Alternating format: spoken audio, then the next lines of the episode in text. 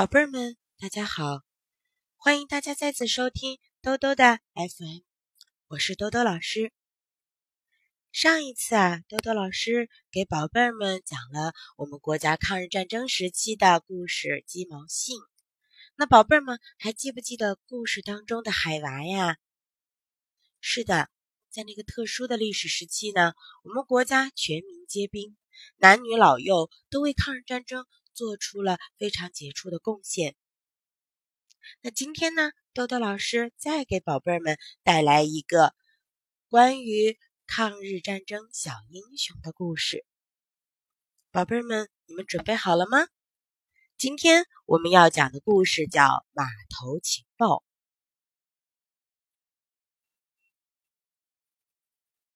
在抗日战争时期，一个村子啊被日本兵给占领了。村干部张叔叔心里真着急，他想得赶快给山上的游击队送个信，让游击队来打日本兵。可是日本兵把村子守得严严的，谁也不准走出村子去。张叔叔有两个孩子，都是男孩，一个叫小金，一个叫小双。他们拿了些柳条，在竹竿上扎了个马头当马骑呢。张叔叔一看，就想出个主意来。他贴着小双的耳朵说：“你们俩装着骑马玩，走到村口再装着打架，想办法溜出村子去。我把情报塞在码头里，你们谁出了村子，就把这情报送上山给游击队的叔叔。”小青说：“我比小双大，跑得快，让我想办法溜出村子去吧。”小双说：“那好。”咱俩装着打架，你打我一个耳光，把码头抢过去就跑。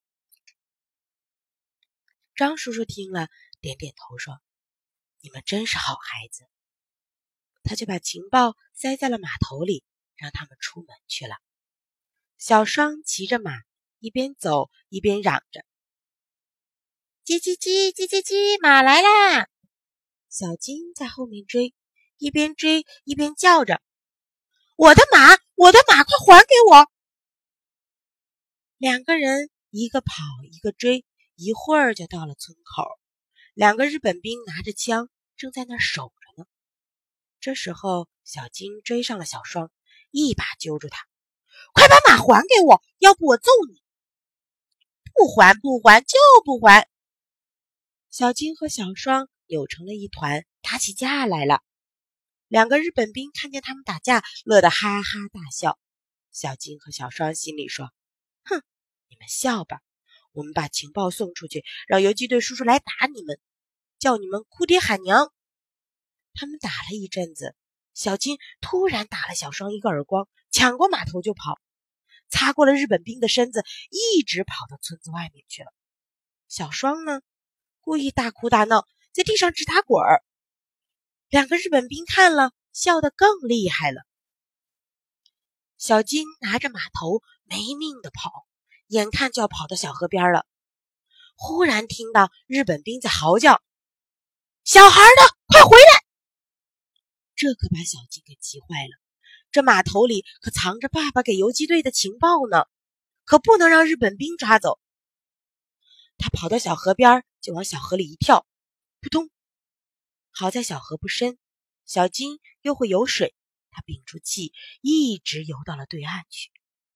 哎呀，他的鞋子都掉到河里了。可是他不管，就那么赤着脚往山里跑，跑啊跑啊，终于找到游击队叔叔了。小金大喊起来：“码头情报！”游击队叔叔把藏在码头里的情报取了出来。知道村子里有多少日本兵，他们又有多少枪。等到天黑了，游击队叔叔就悄悄地下山去，把村子包围了起来，一下子就把日本兵全都消灭了。小金跟着游击队叔叔回到村里，大家都夸他是小游击队员。可是小金却说：“还有小双呢，他也是小游击队员呢。”好啦。今天的故事呢，说到这里就说完了。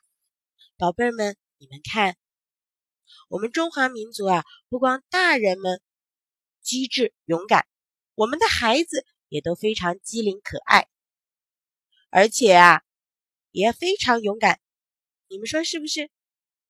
那么，宝贝儿们，你们是不是也很勇敢呢？